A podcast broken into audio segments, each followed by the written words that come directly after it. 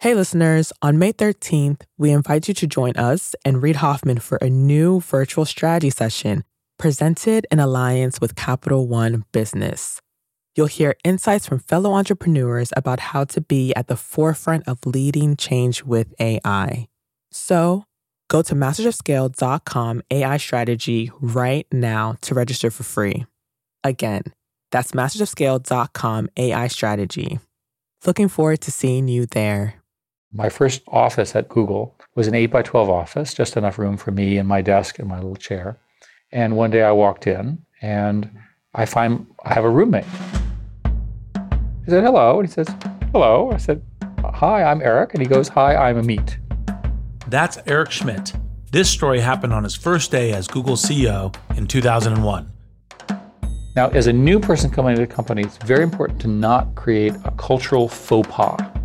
Like, it would be incorrect to say, I'm the CEO, get the heck out of my office. I looked at my secretary and said, Did you know anything about this? She said, No. And I said, Well, who said you could move in? And he said, The VP of engineering. And I said, Ah, oh, they're playing a joke on me. And I said, Well, why did you move here? Well, because I was in a six person office, it was very crowded, and your office was empty. So we became colleagues. So was Amit playing a joke on Eric? Oddly enough, Eric doesn't say. He drops the investigation. Amit offers no further explanation. They settle into the work and do a fine job of ignoring one another. He would put his headphones on and I would talk on the phone. I'm calling the vice president of sales, and at the time the revenue was estimated about 120. And I said, Don't you think you could do better? And he said, Well, I think we can get to 123, 124. Well, come on, push harder, push harder. And as I hang up the phone, Amit takes his headphones off and said, Well, I can tell you what the revenue is going to be. And I said, I knew you were listening into my conversations. And so I said, What's the revenue going to be? He said, It's going to be 138. I said, How do you know that? Because I build the analytics that predict this. And so I didn't tell the salespeople, and I watched, and they kept moving their forecast up and hit 138. It was a really easy lesson to understand the power of data analytics, plus having a great roommate. Amit eventually built a tool that accurately predicts how much revenue the company had at any given time down to the second. Pranks and productivity tend to blend together at Google, which is why Eric doesn't dwell on the question of why Amit moved in to begin with. We were roommates and literally office mates for years. We became such good friends. I would argue that a dash of insubordination is the secret ingredient to Google's success. Ideas emerge organically through conversations like the one Eric and Amit had in their cramped executive suite. There's only one way to keep those unruly conversations going. You let them unfold chaotically, anywhere and everywhere across the organization, and you listen for what bubbles up. If you want your company to innovate, your job is to manage the chaos. You got to have incredible talent at every position. It's like this huge push. There are fires burning when you're going home. Can you believe it? Such an idiot. And then you go back to this is totally going to be amazing. There are so many easy ways. So, so what to do? I have no idea what to do. Sorry, we made a mistake. But you have to time it right. Oops. Working at a three bedroom apartment. Stuff that just seems absolutely nutballs. Ten years later, I'm like, well, that's just how you do it. We haven't made just how you do it. This is Masters of Scale. We'll start the show in a moment after a word from our premier brand partner, Capital One Business. I woke up in the middle of the night because I had this nightmare that we were front page news that we've done the stupidest mistake of our life by making this pivot. That's Aparna Saran, Chief Marketing Officer for Capital One Business, and she's recalling a moment from her previous position at Capital One when she was heading up a team designing a new business card. We had just made the decision to go all in and sunset the prior version of the product, which was honestly the cash cow for our business. When we made that decision within a senior leadership meeting, as someone who had been on the journey to build this out for five plus years, it was really exciting. But by the time the weekend hit, I started to feel the responsibility and the pressure. We are taking this big bet on something that I've built. Perhaps you've been there. You've made a pivotal decision, and then panic sets in. How would Aparna calm her butterflies and steer her team through this pivot? We'll find out later in the show. It's all part of the Refocus Playbook, a special series where Capital One Business highlights stories of business owners and leaders using one of Reid's theories of entrepreneurship. Today's Playbook Insight have multiple Plan Bs.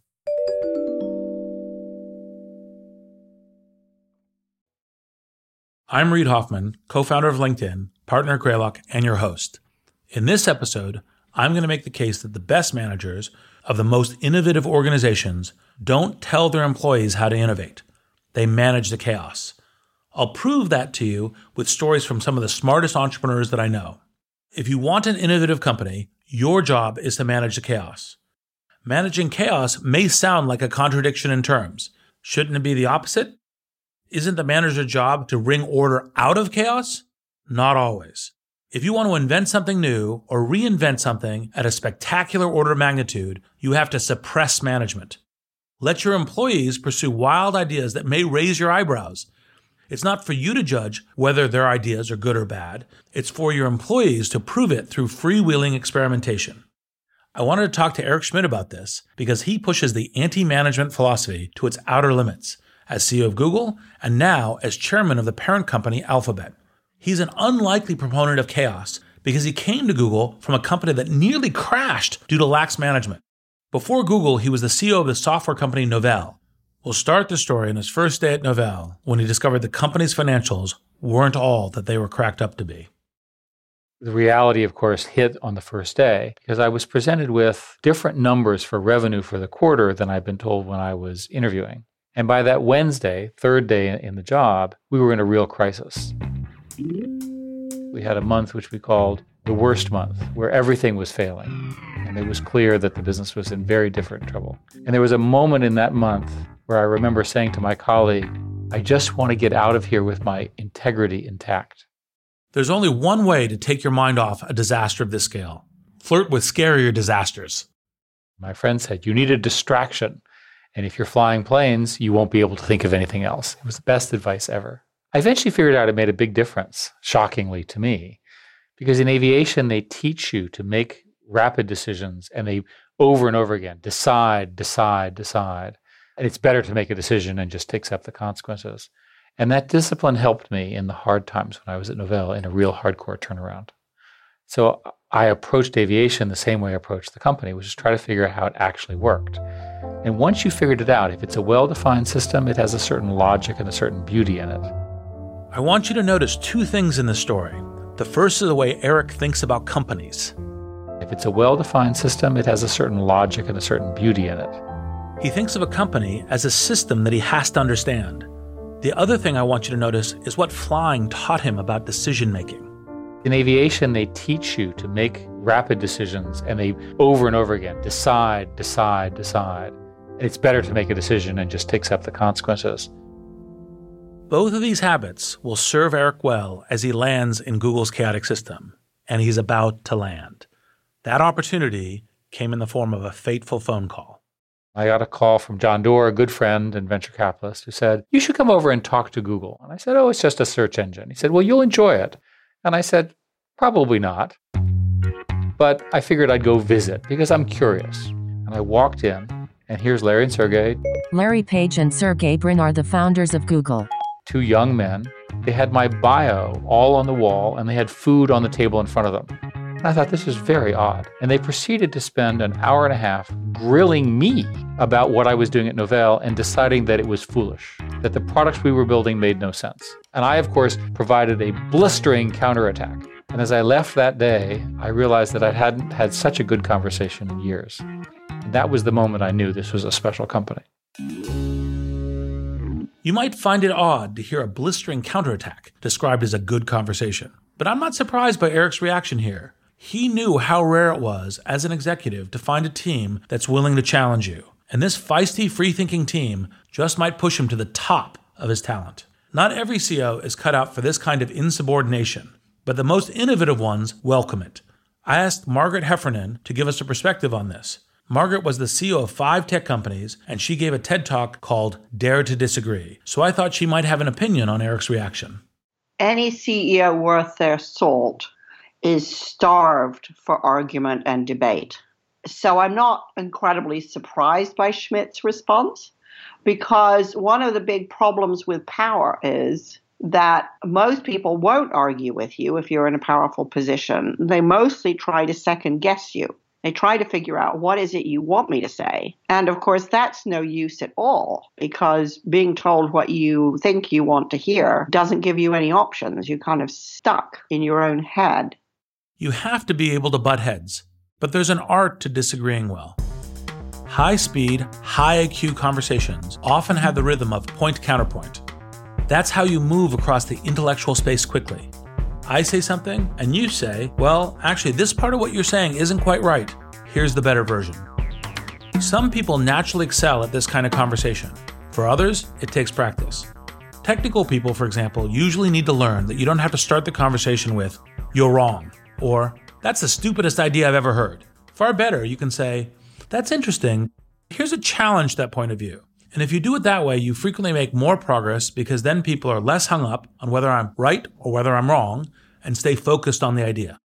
We'll be back in a moment after a word from our premier brand partner, Capital One Business. There was panic that set in that night because I didn't want to let people down. We're back with Aparna Saran of Capital One Business. She was recalling the time she woke up in a cold sweat, terrified that the new product she had been working on might fail. So the next morning, she sat down and wrote an email. It was Sunday morning, and I said, you know what? I'm going to just like share this with my peers. It was very emotional. It was like sort of a cry for help. Aparna realized that if the new product didn't take off, she needed a plan B, preferably multiple plan Bs. I'm inviting them to be the thought partners so that we are mitigating as much risk as possible and we have contingency plans in place as we make this move. You write something like this and your heart is pounding, should I send this? It was a super vulnerable moment for me. But then I was like, I'm going to just send this. Like, what's the worst that'll happen? It can't be worse than being on the front page of the newspaper. So she held her breath and hit send. What happened next would surprise even her. We'll hear about that later in the show. It's all part of Capital One Business's Spotlight on Business Leaders, following Reid's Refocus Playbook.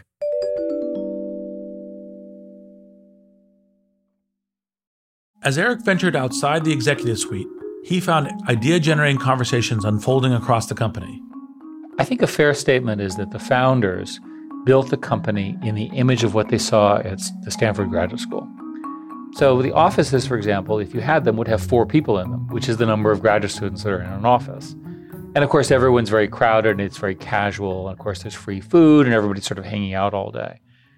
And that graduate student culture, that sense that somehow we're we're about to discover something new, permeated the decision making. So they were able to invent some new ideas. So the culture of food and benefits and being quirky came from the founders trying to recreate that feeling. Amid this creative ferment, his job was simple. He just had to give employees a slight nudge to deliver on their promising ideas. The first thing I did is I went to the staff meeting. And the staff meetings were long and they were like being in graduate school. What do you think of this? What do you think of that? But a real lack of business procedures and that kind of thing, which were easily remedied. When you're surrounded by bright young minds, you don't have to push too hard for interesting ideas. They tend to tumble out of conversations or shared challenges and take you in unpredictable directions. But not every manager is comfortable with this type of chaos. It requires a particular kind of leader who can embrace both humility, the uncomfortable notion that you don't have all of the best ideas yourself, and uncertainty, because you can't always schedule innovation on a predictable timeline. I'm going to come right out and say it.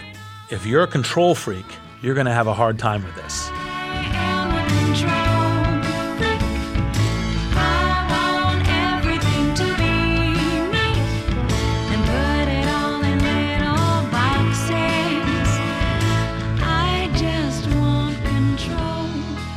And if you find yourself relating to the song, it's Jamie Leonhardt, by the way, you're probably at least part control freak. And the hardest part for control freaks is when your team suggests an idea that you find utterly reckless. And that's exactly what Eric thought when his team suggested a radical new way to set prices on advertisements. What I'm about to describe may sound crazy to you, and it sounded that way to Eric too. Eric's team made an argument for a type of auction in which bidders name their price without seeing competing offers. The highest bidder wins, but only has to pay the second highest bid. This is effective because it allows bidders to go high, knowing they will only pay true market value. And there are plenty of academic papers explaining why this type of auction would actually work wonders on revenue. But companies rarely put it into practice. I was absolutely convinced that this would bankrupt the company. And I was so convinced that I ordered a cash restriction period where the only thing that you could do was spend money on Friday mornings at 10. You had to come to my office and you had to convince me that you needed to buy those pencils or those computers or whatever. You heard that right. Not only was he convinced it was a bad idea, he was convinced that it would bankrupt the company. So he forced all purchases to be brought into his office in person. And as we pushed this thing through, we turned it on and we had no data analytics because no one had bothered to get that working yet. And we went into full crisis mode for a week, meeting every day at four o'clock to try to figure out what to do. At the end of the week, we realized we were making far more money and we were able to go from there. It was that moment that I realized that both this team was magical, but also that the scale of the search ads opportunity was immensely larger than even we had thought. Notice how Eric is stunned by the success that emerged out of this chaos. He calls it magical. And to harness this magic in an organization, you have to understand where ideas come from, not just from individuals, but from networks of people. And this runs contrary to the popular myth about innovation. We tend to tell the heroic story of innovation. This is a story that credits a single inventor, the founder, the creator. The genius has an idea. Everyone else executes on the idea, and then everyone waits for the genius to have another idea. But that's a false story of innovation and it breaks in at least two ways. First, while it's true that some people are much better at idea generation than others, it's always better to have a number of people working on ideas simultaneously. The best idea may come from person number 89, and you can't always predict where the good ideas will come from.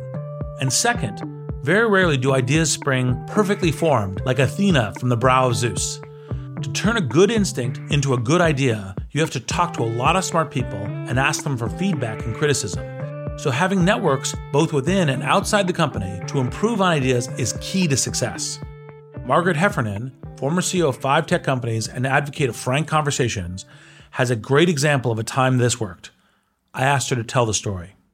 Early in my career running high tech startups, the piece of software we were running had a very specific problem, which was um, what I would call a load balancing problem. So it just required too much processing power. And the more customers we got, the more acute this problem became. And because it's such an existential threat, everybody knows about it. And one Friday, one of my marketing people came to me and just said, You know, I'm not an engineer, but I just had this idea. So I call in my CTO and say, Harry, what do you think about this? And he thinks about it for a minute. He thinks, I think I know how we could do that. So it was a really thrilling, not to mention kind of life saving moment. But what I think is especially interesting is in very siloed organizations or fearful organizations, you wouldn't share that problem. But actually, everyone knowing the problem was what allowed us to solve it. Margaret is right. No one in your organization has a monopoly on good ideas, particularly when you've hired thousands of smart creatives. What's equally important to recognize as a leader is that you, personally, are not the source of all good ideas. My friend Mark Pincus learned this the hard way. He's co founder of the gaming company Zynga, which pioneered the idea of blending games into social media. Before Zynga, he built one of the first social networks, a little known website called Tribe, that didn't quite make it. I asked him to tell me that story. It's pretty amazing if you think about it that I started one of the first three social networks in you know 2003 and I managed to fail. That at a time when everything worked, I actually managed to fail. And and the lesson from Tribe that came resoundingly out for me and still stands out, I like to say is that as entrepreneurs, part of the journey that we're on is learning how to separate our winning instincts from our losing ideas. I think, as a rule of thumb, if you're a good entrepreneur, you can assume that your instincts are right 95% of the time and your ideas might be right 25% of the time. By the time Mark launched Zynga, he was acutely aware of the dangers of stubbornly sticking to his ideas. He started to draw the distinction between his usually great instincts and his not always great ideas. I'll try anything and I'll kill anything and I'll kill it quickly. And I'm not going to let killing an idea kill a winning instinct. And so that was a really core idea that I'm still thinking about and learning as an entrepreneur. And it, I can see it playing out so often in people's companies. Mark separates specific ideas, which must be killed when they don't work, from underlying instincts. And this willingness to kill ideas is essential to making innovation work. A freewheeling, idea generating climate of open inquiry, like the one Schmidt cultivated at Google, has to be matched with disciplined decision making in order to thrive. The most important thing to do is to have quick decisions. And you'll make some mistakes, but you need decision making. We ultimately adopted a model of a staff meeting on Monday, a business meeting on Wednesday, and a product meeting on Friday. And this was organized so that people could travel in the right ways. And the agenda was everybody knew which meeting the decisions were made at. And so, as long as you could wait a week, you knew you would get a hearing on your deal. I cannot tell you how many people have told me that at Google, decisions are made today quickly in almost every case, even at our current scale. And that's a legacy of that decision. Most large corporations have too many lawyers, too many decision makers, unclear owners, and things congeal. They occur very slowly. But some of the greatest things happen very quickly. We made the decision to purchase YouTube in about 10 days right? Incredibly historic decision because we were ready, people were focused, we had a board meeting, we wanted to get it done. So I always tell people somebody's running your company. What are they doing? Why don't they just make this decision? Even if it's the wrong decision, a quick decision is better than in almost every case.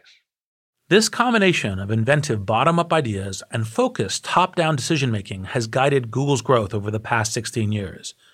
But the two forces don't always live together comfortably. Eric took some radical steps to keep ideas flowing within the organization. This means empowering engineers and keeping management in check. For instance, product leaders can draw in as many engineers as they'd like on any given project, so long as they can convince engineers to join their team. I've talked to other managers at Google who are frustrated with this because they argue, We agree that my project is strategic. Why don't you just assign some engineers to me? And the answer is no, no. You have to persuade the engineers that your project's a good one to work on. And then, by the way, you can have all of the engineers that you can persuade to work on that project. And that's central to Google's culture for making progress. Eric took this idea one step further. He granted employees the freedom not only to choose their projects, but openly define their managers along the way. Google famously instituted a rule that any employee could devote 20% of their work week to any project they'd like. 20% time was in some ways a logical extension of Google's graduate school culture. Managers, like research advisors, can set timetables and budgets for experimentation, but the staff, like the students, pick the research agenda. Many, many initiatives in the company have come out of 20% time ideas. Much of the mapping work, many of the search ideas, many of the advertising, many of now the AI work have come from people working and practicing in new areas. As Eric says, Many of the products people know best Gmail, Google Maps, Google News, AdSense grew out of ideas generated by employees during this 20% time. But why exactly does it work? And while the rule says you can do anything you want to with your 20% time, these people are computer scientists and engineers. They're not going to veer too far away from their core business. And that is the genius of 20% time. The tendency of high performing employees to use their 20% time productively is the well documented genius of the program. But there's also a hidden genius of 20% time. It allows reasonable employees to defy unreasonable managers. And this institutionalized defiance can help balance the power and keep high performing employees engaged during challenging times.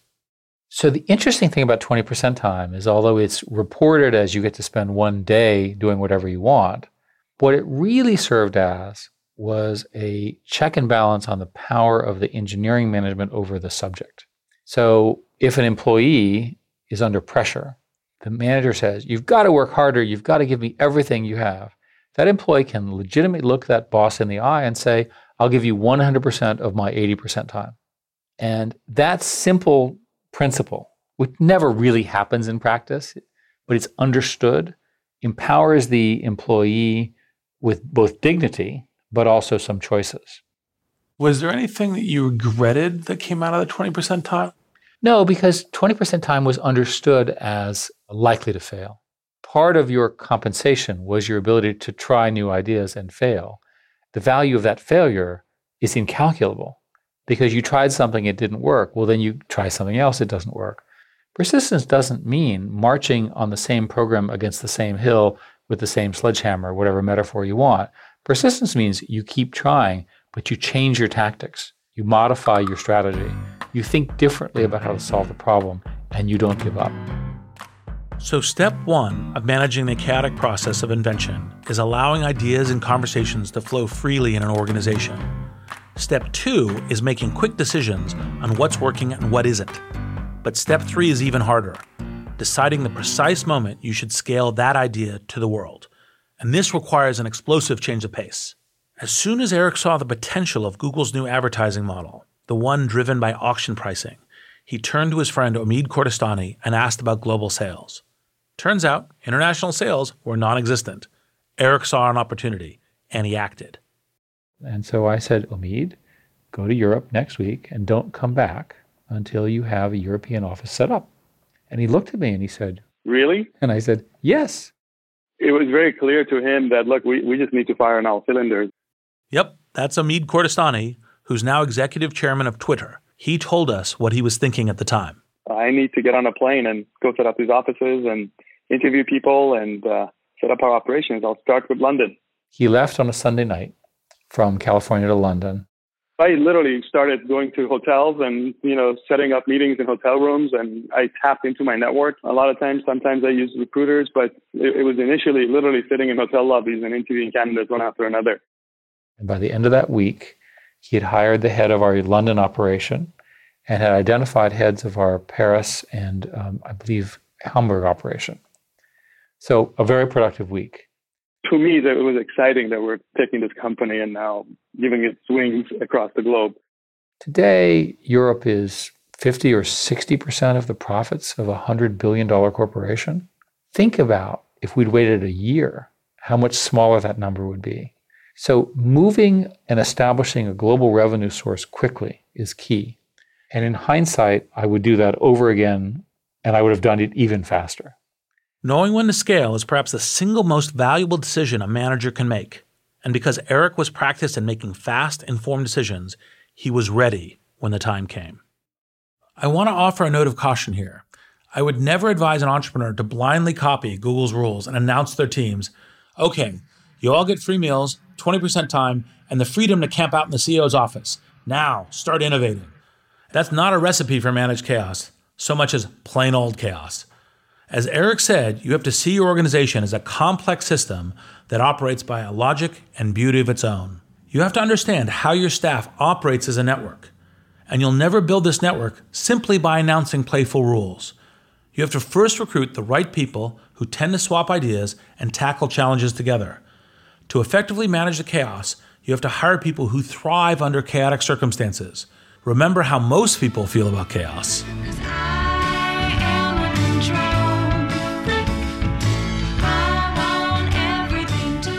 And here we come to another secret of Google's success. They've managed to quadruple in size each year while ensuring that every last hire was, in Schmidt's terms, a smart creative.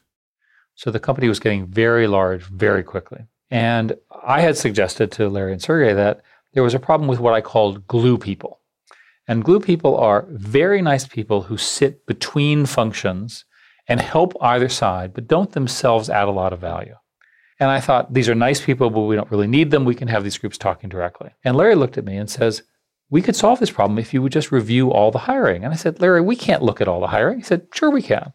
So the company, of course, invented a number of hiring algorithms which are used throughout the industry today.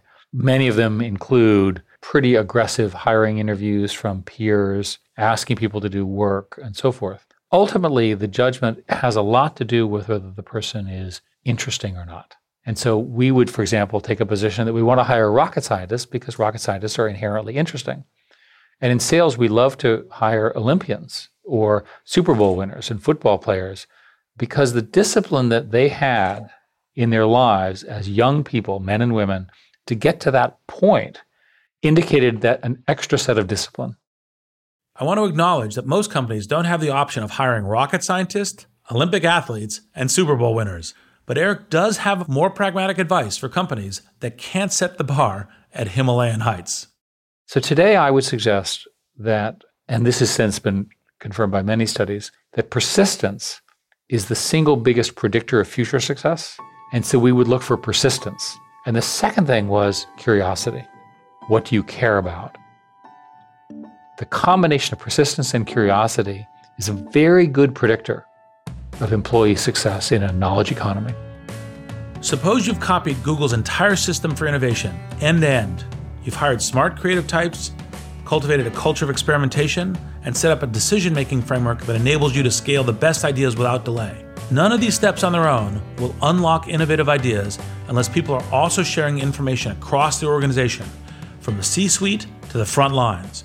And this principle extends beyond the organization as well. Your users can surprise you as much as your staff.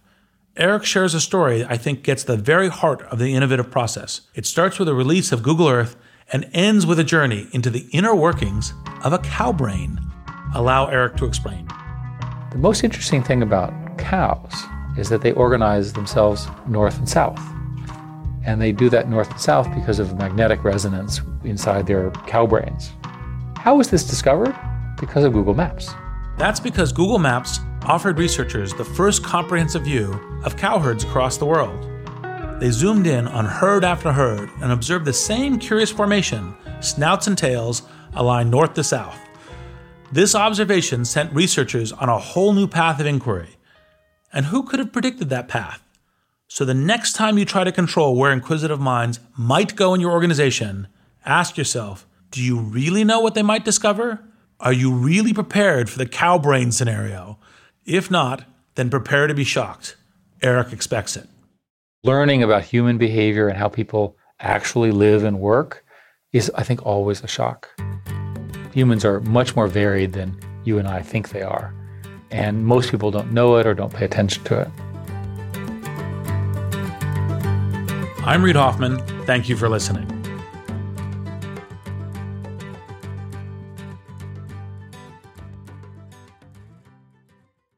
And now, a final word from our brand partner, Capital One Business. Throughout the day, text messages and emails kept pouring in. Whatever you need, just let us know. We're back one more time with Aparna Saran of Capital One Business. She was telling us about a Sunday morning email she fired off in a moment of panic. Minutes later, her inbox was overflowing. And the support she found wasn't just emotional, it was practical we talked about detailed contingency plans and we created our go to market strategy. Before we are in full rollout mode, we had stage gates so that we could test and quickly learn and iterate. And within a matter of like six months, as we were rolling things out channel by channel, those stage gates would allow us to pivot if we saw something that we didn't like. That day, Aparna learned a lesson that stayed with her.